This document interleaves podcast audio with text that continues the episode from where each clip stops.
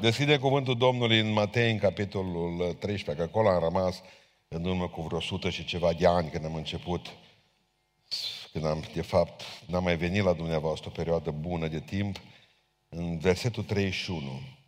Două pilde scurte care nu pot fi citite decât împreună. Iisus le-a pus înainte o altă pildă și le-a zis, împărăția celor se aseamănă cu un grăunte de muștar pe care l-a luat un om și l-a semănat în țarina sa.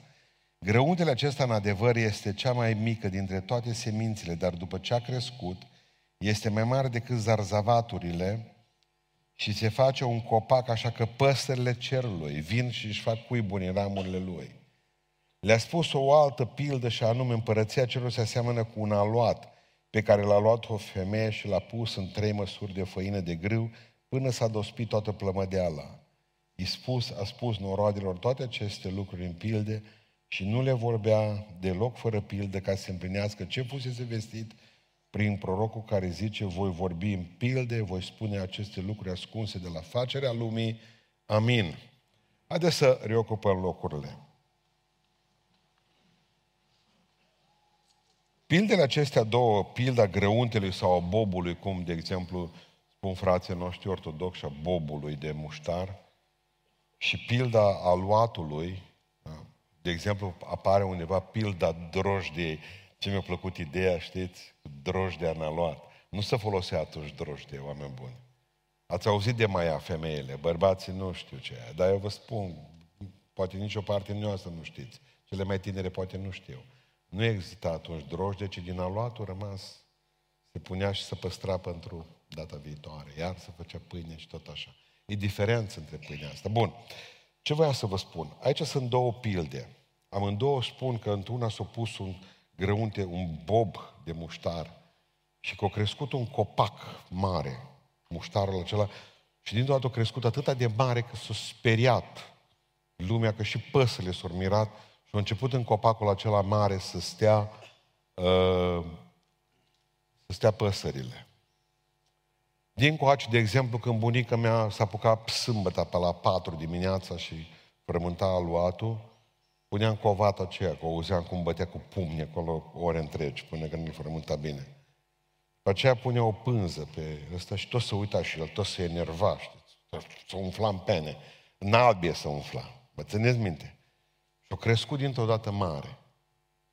Eu când am ținut o predică de aici, în biserica din Beiuș, când am vorbit despre pilde, am numit lucrul acesta pericolul creșterii necontrolate, la amândouă pildele.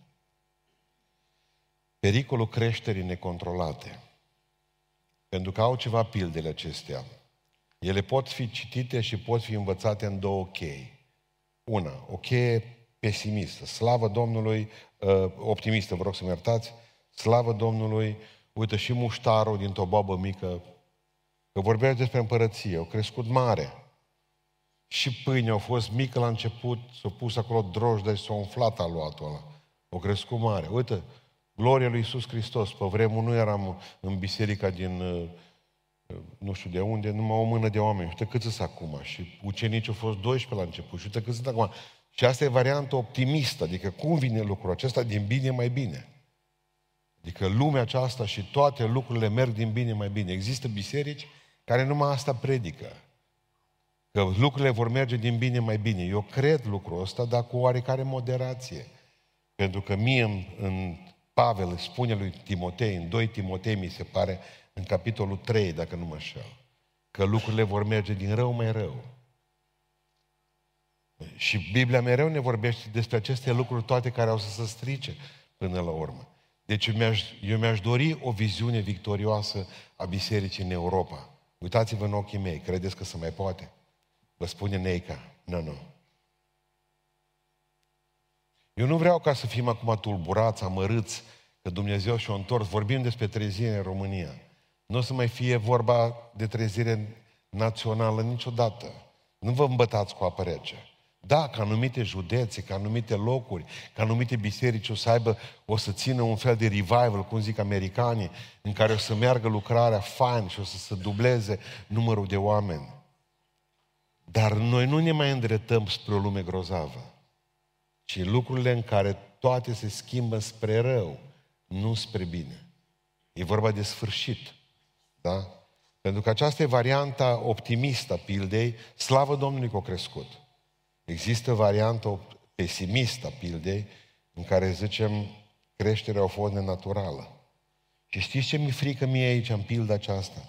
Spune că împărăția celor se aseamnă cu un grăunte de muștar pe care l-a luat un om și l-a semănat în țarii în nasa. Grăuntele acesta, în adevăr, este cea mai mică dintre toate semințele, cea mai mică. Într-adevăr, e cea mai mică. Nu e cea mai mică. Sămânța de tutun e cea mai mică. Și acum o folosește dracu cu succes. Dar după ce a crescut, ei nu știau atunci, să ne înțelegem, nu cum acum să credeți că Biblia e uh, greșită. Nu, ei știau atunci, pe vremea aceea, că n-aveau sămânță de tutun, să fi văzut cât e de mare. Nu, nu. După ce a crescut, este mare decât toate zarzavaturile și se face un copac, așa că păsările cerului vin și își fac cuiburi în ramurile lui. Aici păsările nu e ceva pozitiv. Nu, spuneam tot în Beiuș de dimineață, în afară de niște porumbei, unul porumbelul lui Noe și porumbelul Duhului Sfânt în Biblie, nu prea sunt variante optimiste cu păsările.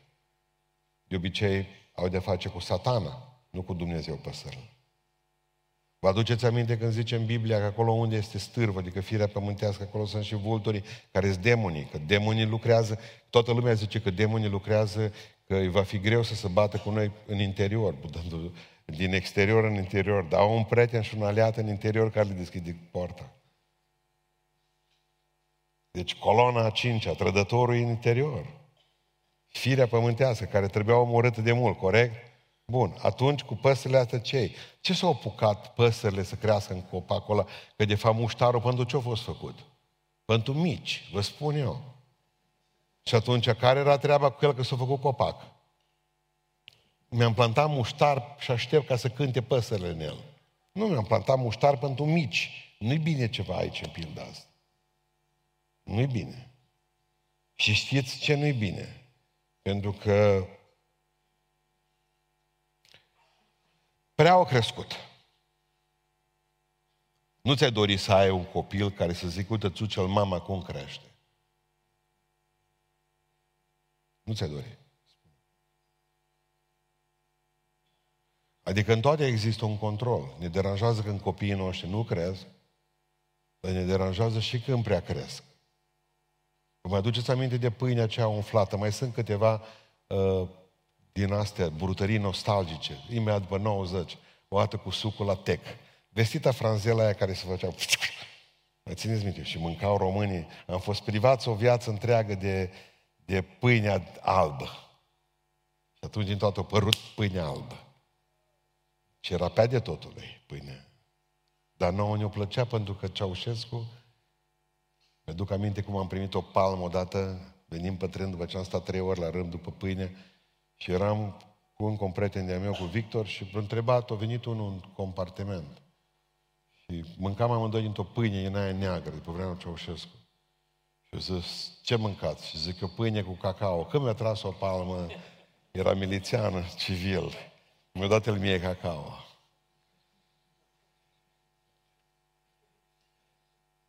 M-a mâncat gura pe dinainte. M-a luat așa balul. De ce vă spun că ceva nu e în regulă? Fiu cinstit cu dumneavoastră. Haideți să vă spun ce nu e în regulă cu biserica asta care a crescut mult. Suntem 41 de mii de confesiuni religioase. 41 de mii. Dacă ești ortodoxă, să-ți fie de bine, ești una, faci parte în cele 41 de mii de confesiuni religioase. Și când vorbesc despre ortodox, sunt vreo 12 biserici ortodoxe, numai acei, Tonșut, care poartă numele ortodox, dar sunt diferite una de alta. Pentecostale sunt vreo 500 și ei de feluri, baptiștii tot o 500 și tot așa mergem înainte. 41 de mii de confesiuni religioase și nu ne înțelegem unii cu alții, dar am crescut. Suntem două miliarde de oameni. Ce sunteți? Creștini, creștini să fie de bine, să fie de bine. Vă dau exemplu studiul lui Barna, George Barna, Barna Research de luna trecută. Studiu în Statele Unite ale Americii. Valabil și în România, vă spun unul la unul. 27% din necreștini au fost luna trecută și și-au luat bilet la loterie. 27% în America de necreștini.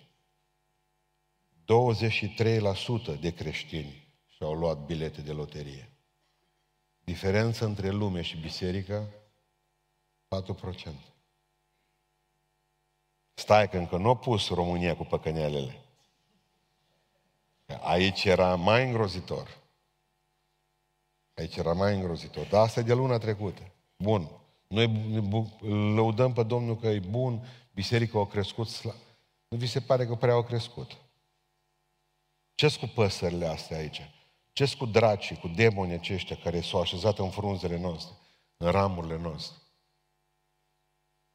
Vă dau exemplu în continuare. 87 de necreștini, 87% dintre necreștini au vizionat în urmă, până în urmă cu trei luni de zile, filme murdare. 87% necreștini și 76% dintre cei care se proclamă creștini au vizionat filme murdare timp de trei luni. Ultimele trei luni. 30% dintre necreștini au um, divorțat. 30% dintre necreștini au divorțat. Față de 27% dintre creștini care au divorțat. Diferență de 3%. Prea am crescut. Ceva s-a întâmplat, s-o prea aluatul ăsta.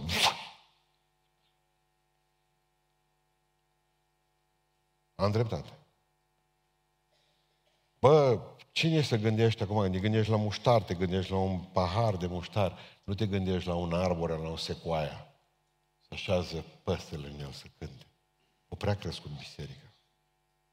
Foarte multă cantitate în detrimentul calității. Toți sunt creștini. Pericolul necreșterii este la fel de păgubos ca pericolul creșterii necontrolate, spunea mai înainte. Spune în 1 Corinteni 1 cu 27 și noi, nu mai poți să-mi dai asta, te rog. Dumnezeu a ales lucrurile slabe ale lumii ca să facă de rușine pe cele tari. De ce v-am spus asta? Pentru că în ultimul timp noi ne-am mutat pe cifre, pe bani, pe putere politică. Și am uitat un lucru, că de fapt noi am fost creați să fim puternici în Hristos, dar în rest să nu ne arătăm mușchii. Atât. Biserica astăzi exact asta face, pe dos. Și arată mușchii, în loc să arate Duhul. Ne-am înmulțit. Mi-aduc aminte de suedezi. Suedezii au ajuns că au avut în urmă cu 50 de ani Biserica Pentecostală. A fost biserică de stat, ceea ce nici Biserica Ortodoxă din România nu, nu visează. Deci Biserica Pentecostală în Suedia, în urmă cu 50 de ani a fost biserică de stat. Au avut pentecostale în Suedia, la fiecare colț de stradă, câte o biserică. Au trimis o mie de misionari pe an, numai în Africa. Apoi au bătut pactul cu satana, dau mână cu statul au ajuns la un moment dat în guvernul suedez să fie 13 miniștri pentecostali din 17 miniștri de toți. Deci să ai un cabinet cu 17 miniștri, dintre care 14 să fie pentecostali. Le-au dat statul bani tot ce le-a trebuit, că au avut un partid joker cum ar fi fost pe vremuri de mereu, când erau mai în fibră și ei, care mergeau când cu unii, când cu alții și erau tot la putere, tot timpul. Cei care ați fost în Suedia, numai cu un an, cu doi, cu cinci. Vă mai aduceți aminte cum scrie la fiecare colț de stradă biserică de vânzare? Prea au crescut. Prea de tot. Prea ca la țară.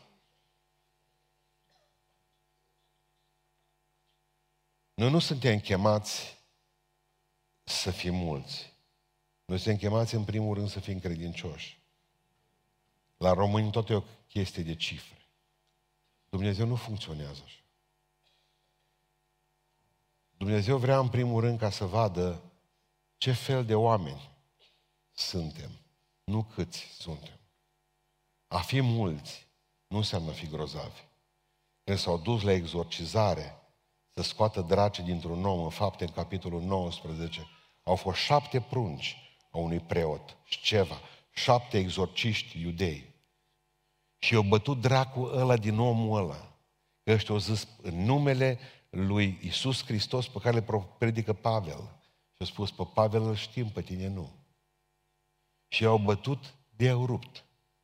Pentru că au mizat pe ideea că dacă Pavel face X matematică, minuni, atunci ei șapte fac de șapte ori mai mult. Vor fugi pe șapte drumuri de la demon. Avem tot timpul noi un complex de inferioritate. Noi ni se pare că trebuie să fie ceva grandios ca să fie adevărat și bun. Și noi, de exemplu, când ne uităm la oamenii la televizor, când ne uităm la televizor, vedem oamenii care au reușit în viață și au făcut ceva, dar nimeni nu se uită cum au început oamenii ăia. Noi vedem Mercedesul lor de astăzi. Nu vedem bicicleta Ucraina pe care au avut-o 20 de ani. Noi vedem astăzi că au șalupă și casă cu etaj. Și noi am vrea să fim ca ei, să avem tot ce trebuie. Dar uităm că oamenii aceștia, 30 de ani, s-au sculat la 4 dimineața și s-au culcat 12 noaptea. Noi românii suntem un popor ciudățel și pentru faptul că ne dorim să fim așa, cum să spun eu, să ne vadă Iisus Hristos toți o inimă și un gând și mulți. Dar lui Dumnezeu deja e frică de lucrul ăsta. Gândiți-vă ce a fost în inima lui Dumnezeu în anul 988, când în Rusia Chievană, da, în Kiev, Rusia Chievană, da, acolo s-a născut Rusia, în Kiev s-a născut Rusia. În Rusia Chieveană, într-o singură noapte, s-a botezat tot poporul. Pentru că împăratul lor, Vladimir, i-a plăcut de o fată din Grecia și parcă deja e o poveste pentecostală de aici încolo. I-a spus fata, eu sunt ortodoxă. Dacă vrei să te măriți cu mine, te faci ortodox și te botezi. Și s-a botezat. Iar cu poporul a fost ușor după aia. O luat, acum citesc, citesc direct din, uh, citesc, citesc direct din memoriile celor care au fost de față la botez. Și poporul zice, intrata cu mare bucurie prin apă. Gândiți-vă că armata s-a botezat în vreo 20 de minute, tot. Direct cu cai cu tot. Sticla de vodka, ci sabia în mână și zice, oștirile din ceriu, adică îngerii, priveau cu mare bucurie revărsarea Duhului din apă. Într-o noapte au fost toți ortodoxi. Cum s-a bucurat Duhul Sfânt când a văzut că are un popor atât de mare? Și știți ce a fost dureros aici? A fost fapta, faptul că bunica, bunica lui Vladimir, lui Vladimir, a fost o femeie deosebită. Și s-a dus și a spus, nu fă treaba asta, că pierzi calitatea. Lasă-i pe oameni să facă pasul acesta mânați de Duhul Sfânt, nu mânați de noră. De viitoarea noră. Dar nu, des, nu vă mai vorbesc nimic și o să și închei imediat. Vreau să vă spun ceva. De la asta pornim. De la faptul că avem în noi tendința aceasta ca să nu înțelegem că Dumnezeu binecuvântă bobola de muștar nu e nevoie să crești un copac falnic, să stea păsările satanii în tine. Nu e nevoie.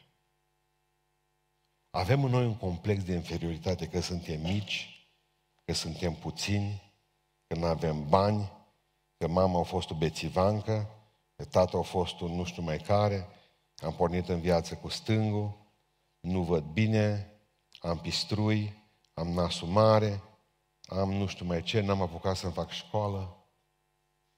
Numai oameni care se plâng trăiesc pe lângă mine. Oameni care își bleastă prin tot felul de complexe de nevinovăție ziua în care sunt. Complexe de vinovăție, poate nu sunt așa multe, dar 100% complexe de inferioritate sunt. Beton. Enorm de mult. Nu te baza pe noi, că nu putem, ia, nu avem. Mereu asta o spunem, vă aduceți aminte. Dar haideți să vă povestesc, să vă povestesc un lucru fantastic. Când Dumnezeu s-a dus la Gedeon, pentru că avea nevoie de un om care să se bată cu filistenii, pentru că numele Lui Dumnezeu era în joc. Știți cu ce l-a întâmpinat Dumnezeu? Când a zis uh, pe Dumnezeu, când a zis Dumnezeu către el, Domnul este cu tine, viteazule. Ăsta ascundea niște grâu într-o peșteră, făcea rezistență. Așa zicea. Domnul este cu tine. Și a zis, dintr-o dată, uite cum și-a pus el carte de vizită. O zis în felul următor, familia mea e cea mai mică din Manase, iar eu cel mai mic în casa tatălui meu. Mai trebuia o lamă. Atât. Deci, dar Dumnezeu nu l-a întrebat de descendența lui. Dumnezeu nu cunoște arborele genealogic al lui Gedeon, ba da. De ce vii să spui tu, că știi că nu știu dacă o să fie, nu știu, nimeni din familia mea nu a putut, nimeni nu a făcut, nu știu, n-are, cum să schimbe Dumnezeu lumea cu un om? Cu un om a schimbat-o. Și o schimbă Dumnezeu cu un om. Schimbat. Vreau ca să nu mai stați cu capul plecat ca pipirigul că sunteți puțini, că sunteți femei, că sunteți fără bani, că sunteți șomeri. În fiecare dintre noi o comoră fantastică care abia așteaptă să fie descoperită. Numai dumneavoastră puteți să faceți un lucru pe care nimeni din biserica asta nu-l poate face. Și puteți să-l faceți strălucit. Așa că vă rog în numele Lui Iisus Hristos, nu mai veniți și spuneți cu bine nu. Dumnezeu a zis, ba cu tine, lui Gedeon. Și știți ce a făcut cu el? L-a luat, a pus în el Duhul lui, s-a enervat ăsta omor și a spart într-o noapte altarul lui Bal. Și când Dumnezeu i-a trimis 32 de mii de oameni, el, Gedeon, a zis, sunt prea mulți. Prea mulți. Și mai ajuns cu 300 de oameni, pentru că știut că nu numărul mare de oameni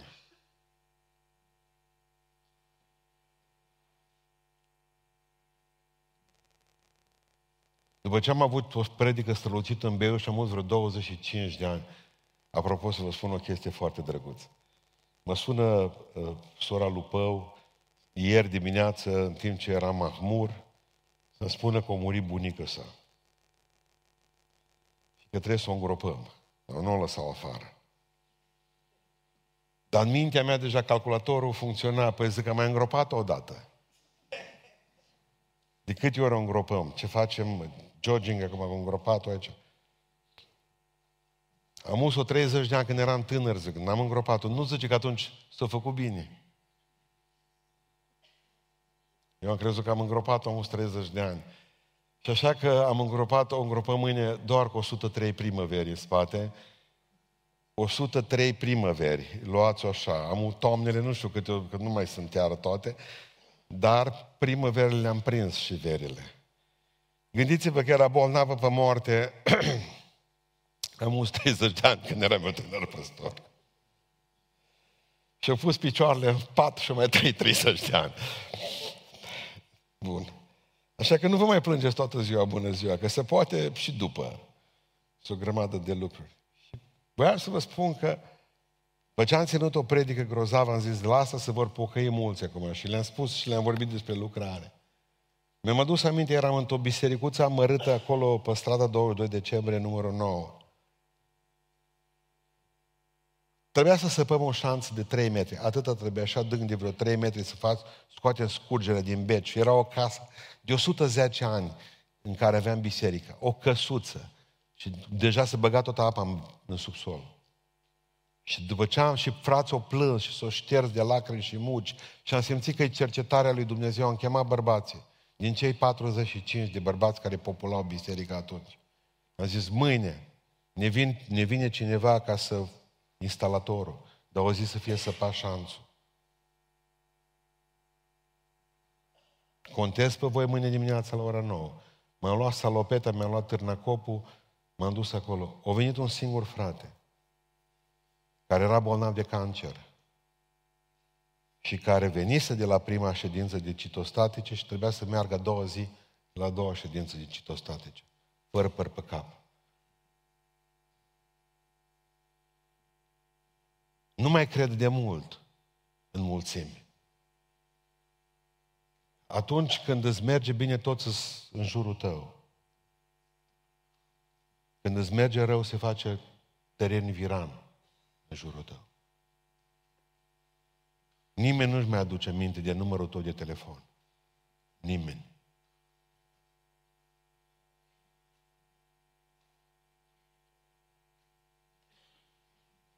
Când îi întreb, că vin și povestesc după aceea, își dau cu capul de pereți, de ce ați făcut sex înainte de căsătorie? Vorbesc cu fetele. O zis că oricum se căsătorește cu mine. Și că oricum numai niște formalități. Că oricum e iubitul meu și hărăzitul vieții mele. Și le spun mereu, dacă rămâi fără picioare, să treacă tramvaiul din Oradea peste picioarele tale până la nuntă, crezi că te mai ia BDV-ul ăla?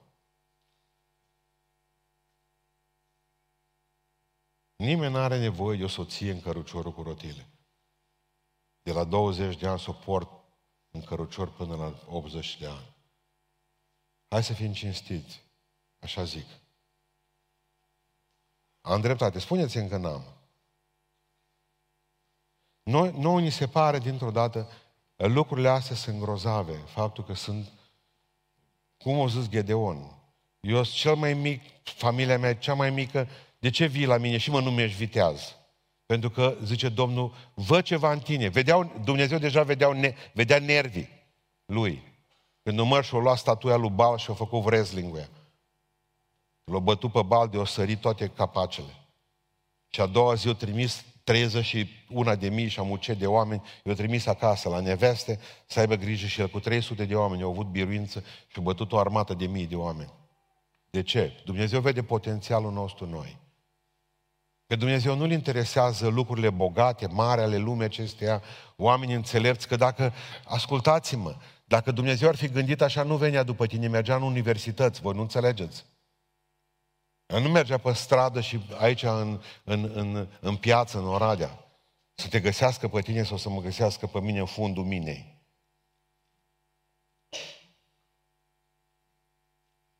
Pe David, de unde l-a luat Dumnezeu? Că mă nervez acum eu. De la oi l-a luat. Toată lumea vrea să fie rege. Nu poți dacă ne-ai trecut pe acolo. Sau nu poți fi un rege bun.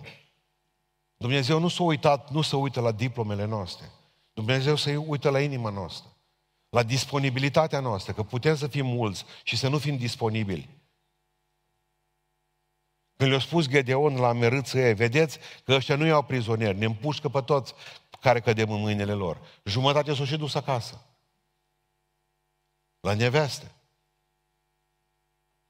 Pentru că frica până la urmă spune datoria. Vă rog în numele Lui Iisus Hristos, că de aia Duhul Dumnezeu mi-a schimbat mesajul, că aveam să vă vorbesc despre pilda asta, dar e ceva neregulă cu pilda asta. De aceea o, o lăsăm moartă. Pentru că până la urmă e rău să, să ne gândim numai la copacul ăla mare. Problema este că aici vorbim de muștar, de bobul ăla mic. Și dumneavoastră vă gândiți la copac, eu mă gândesc la bobul de muștar. Nu, mănâncă un copac de muștar cu mici. Am dreptate sau nu am dreptate? Până la urmă tot acolo la bob ajungem. Normal că aluatul acela, mai au aceea e puțină când o bagi în aluat. Dar se nervează și face ceva. Tot timpul ne gândim oare ce armament ar putea să ne dea Dumnezeu să putem să facem, cât echipament ar trebui să facă, să, să, să, să aibă Dumnezeu de la, de la noi. Am citit acum că am citit despre exorcizare, trebuie să ne intereseze o grămadă de lucruri. De exemplu, dacă femeile pot participa, dacă istoria bisericii, avem femei care au participat la exorcizări. Și, și ce citesc la un moment dat? Că uh, la Maica Tereza vine oameni îndrăciți, la care femeia aceasta, la care femeia aceasta spunea la un moment dat, eu niciodată, zice, nu am considerat că cineva trebuie să plece de la mine fără să nu fie binecuvântat. Nu știi cine vine în față, în casa ta. Dar dacă vine cineva și e foame, dau să mănânce, mă, la ăla. Dacă cineva are nevoie de haine, dau haine. Dacă vine cineva care e lovit la mine, încerc să-i lecuiesc rana, să o leg. Spuneam uh, uh, Maica Tereza. Dacă vine la cineva îndrăcit la mine, alung dracii din persoana respectivă. Noi nu suntem chemați să facem ce știm. Noi suntem chemați să facem ce trebuie. Că noi nu vorbim să vină policalificatul. Nu există așa ceva în poporul lui Dumnezeu. Există oameni care trebuie să muncească la timpul potrivit, în momentul potrivit, în mom- că atunci e momentul, că mai târziu e târziu, prea târziu. Este prea târziu, voi înțelegeți asta? Nu vă, nu vă mai gândiți că veți spune cuvântul ăla grozav mâine, că poate mâine nu mai trebuie. Mâine mai cât a moartă, spune astăzi că o iubești. Ce să fac cu mama mea? M-am rugat înaintea lui Dumnezeu și am spus la prietenul ăla meu, de departe, un om deosebit care ne ascultă acum, în biserică ortodoxă. Duhul Sfânt îmi spune să spun, să-i spui la maică ta în fiecare zi că o iubești. Așa cum stă în pat și că mai are puțin de trăit pe pământul acesta, dar trebuie să-i spui în fiecare zi că o iubești, pentru că la voi în casă a fost o problemă comunicare. Ne gândim ce am putea face grandios. În momentul în care David stă în fața lui Saul și ăsta Goliat urla și înjura de Dumnezeu și, de Dumnezeu și pe tot poporul de maicile lor care erau acolo, poporul lui Israel, zice, las că mă duc eu, zice, Golia, zice David, dacă nu se duc ceilalți. Poți să-i duci că ești numai un copil. Ăsta are 3 metri și ceva și 2-300 de kg. Nu te du. Sau dacă te duce, zice Saul, du-te cu armura mea. S-o gândi că niciodată nu poți avea biruință dacă măcar n-ai o armură sănătoasă la tine. Îți trebuie o diplomă, îți trebuie ceva, îți trebuie bani dacă vrei să începi ceva. Să ajuți pe cineva. Deci nu îmi trebuie nicio armură. Nu mă, sunt. Vă dați seama că s-o băgat în tinicheaua aia, nu mai putea nici umbla. Ești afară, n-avea decât o cămașă pe el. Și zice, cum îl prăpădești pe el? Las că sunt pietre, ce zice. O luat o piatră mică, normal nesemnificativă piatră. Există o putere în lucrurile slabe, pentru că Dumnezeu până la urmă a, a iubit ideea lucrurilor slabe ca să le facă de rușine pe cele mari. Ăsta avea platoșă și știți ce spune, și ce spune David? Tu vii, tu vii înainte potriva mea, zice, cu suliță, cu scut, cu sabie, cu platoș. Dar eu vin înaintea ta, numele Domnului oștirilor, zice pe care l-ai înjurat astăzi și care a scris pe fruntea ta, aici ea, moarte. Deja miroasă a hoit, zice David. Și atât de frumos, de exemplu, atât de frumoasă e Biblia. Mă întreba un frate, zice, dar de ce o luat cinci dacă au avut credință în Domnul? De ce nu au luat numai, numai la filmele americane cu proști? Știi? Dă cu prima, nu nimerește. Dă cu a doua, de atunci adrenalina noastră. Dă cu a treia, dă cu a patra. Și atunci, numai cu a cincea, în ultima secundă, ui, nu, nu, nu, aici a fost alt, simplu. O luat cinci pietre, nu au apucat ăștia să filmează până când ăsta era mort. Nu s-au gândit. Nu s-au gândit că o piatră din asta poate să pună capăt unei vieți. Dar de ce cinci pietre? Mai avea patru feciori, așa scrie în Biblie. S-o gândit de sar mastodon să pe mine, stau la pentru fiecare câte o piatră, că nu să știi niciodată. Eu am făcut contract că l omor pe tatăl să nu mă da. Așa zice că Golia din Gad, cei patru feciori al lui. Mă, e bine să ai câte o piatră pentru fiecare. Parcă totuși e mică piatra aia. Dumnezeu lucrează cu pietrele mici ca să facă de rușine lucrurile mari. Și vă mai spun ceva în seara aceasta. Noi care ne gândim că suntem nesemnificativi, vă mai aduceți aminte de fetița aceea orfană care era la Naman acasă și Naman o venit cu un diagnostic care, care, care lepră? Știți ce punea să zică fetița aceea din Israel? Domnul drept. Că și eu robă ce. Adică dintr-o dată stăpânul tău să se îmbolnăvească. De multe ori parcă simți un fel de liniște sufletească să nu zi bucurie, că e prea periculos. Dacă ai auzit că vecinul tău, ăla care te-a dus pe la tribunal, nu se simte chiar bine. Sau dacă ai auzit că șeful de la serviciu care ți-a făcut zile fripte, pus politic acolo, nu o duce bine. Zic că ai simțit doar o oarecare liniște. Și ai zis, Dumnezeu veghează asupra copiilor lui. Slavă Domnului! Putea să tacă. Putea să tacă. Putea să tacă.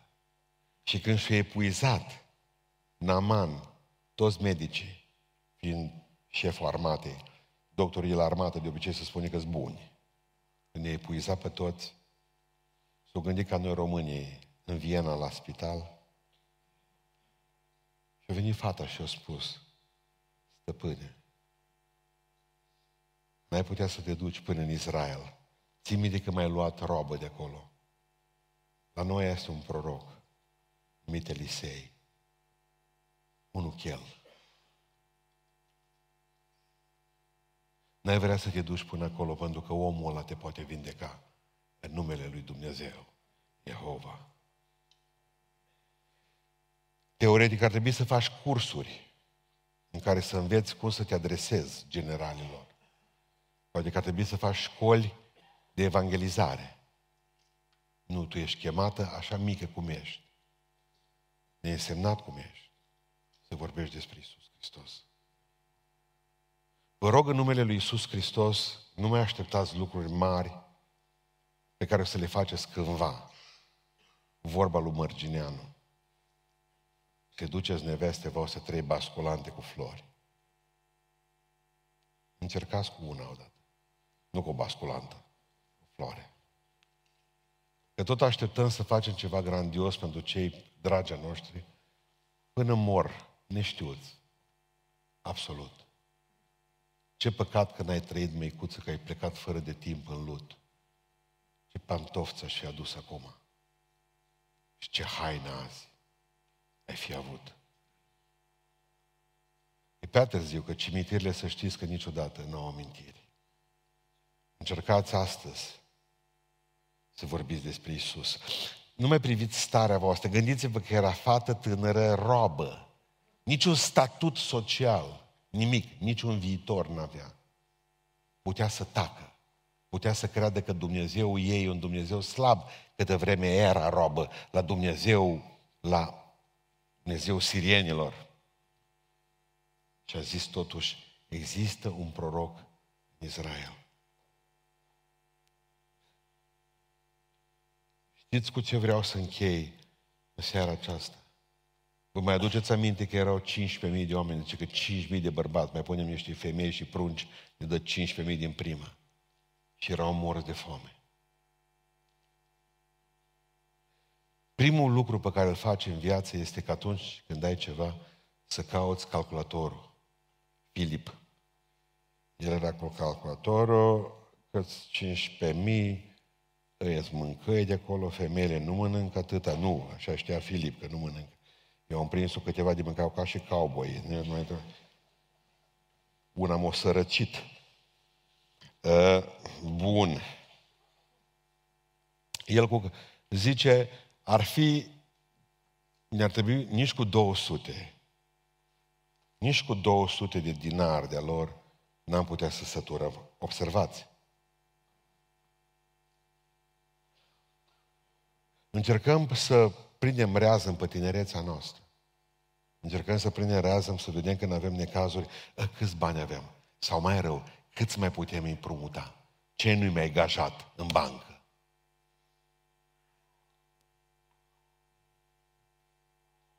Aveți, zice,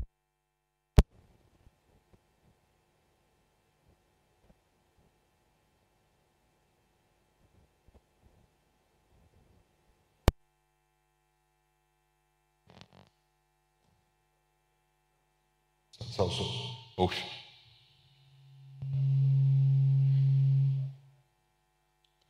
Uh, pare rău că am întrerupt această liniște de la balcon.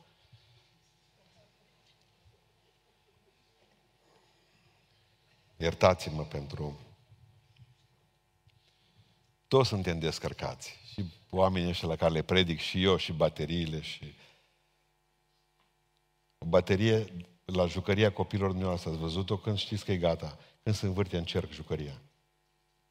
Atunci o problemă cu telecomanda, cu bateria. Nu vi s-a întâmplat în ultimele două săptămâni să vă învârtiți în cerc. Eu și acum azi, mă, mă, mă așez eu. Am mai schimb din când în când, știți, uh, sensul. Îți dă un sentiment fantastic. Uh, uitai ce vrei să zic acum.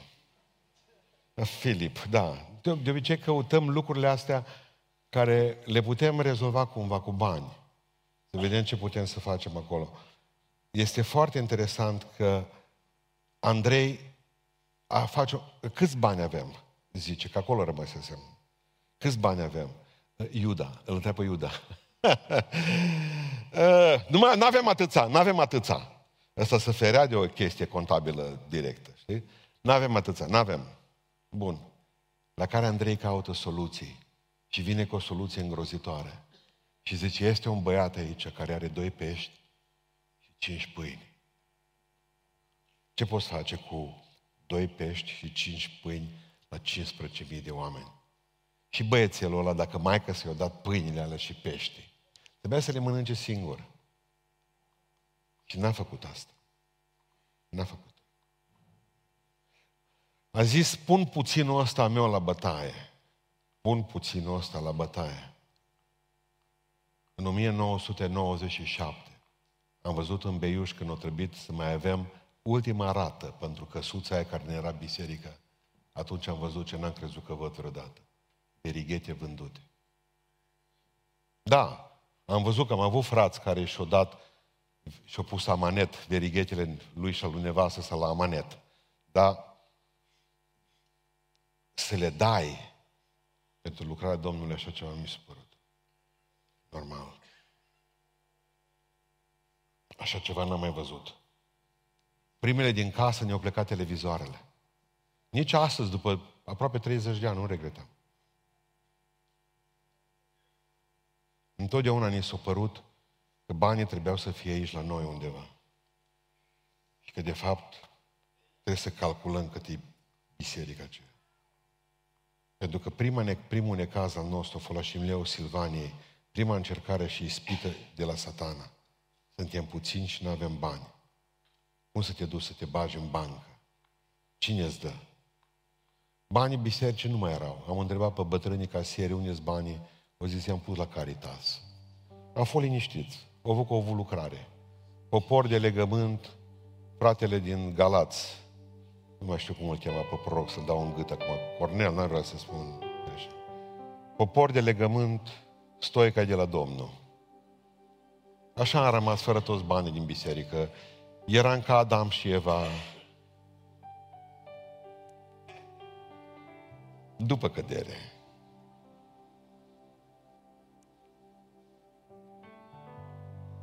Și nouă ne trebuia o clădire mai mare să încăpem 200 de oameni. Pentru că eram... Leșinau femeile în biserică. Eram într-o cameră de 20 de locuri, 50 de oameni. Și am ajuns să ne vindem lucrurile din casă. Și nu, nu o să uit niciodată când ne-am dus la Șimleu Silvaniei, ne-a spus notarul, dacă e vorba de o biserică, declarați valoarea numai atâta. Să fie bani puțini pe care să ne dați o taxă. Și a spus, tocmai pentru că e vorba de o biserică, trebuie să spunem adevărul. Cu atât am luat-o.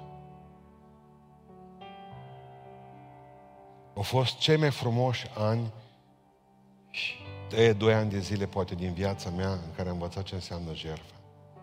Să te gândești ce mai putea vinde. Ultima rată a fost teribilă. Ultima rată a fost teribilă. Aveam o soră în biserică, o soră în vârstă. Noi ni se păream că suntem nesemnificativi și fără putere noi.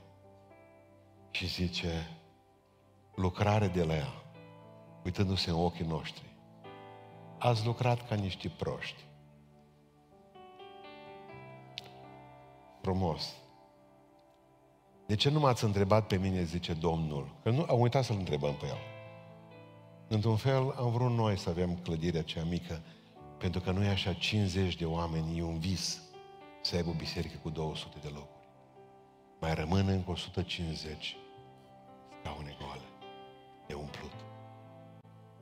De ce nu m-ați întrebat pe mine, zice Domnul, și zice sora, mi-a arătat Domnul vedenie, că biserica era sus la dealani, pe deal. Și erau mii de oameni care veneau îmbrăcați în alb. Și biserica era de 10 ori mai mare decât ați gândit-o voi. Dar ce Domnul, voi păcătuiți pentru că vă simțiți mici. Voi sunteți mari în ochii mei, ce Domnul, mici în ochii oamenilor și deveniți mici în ochii mei. Și vorbește Domnul. Proști am fost.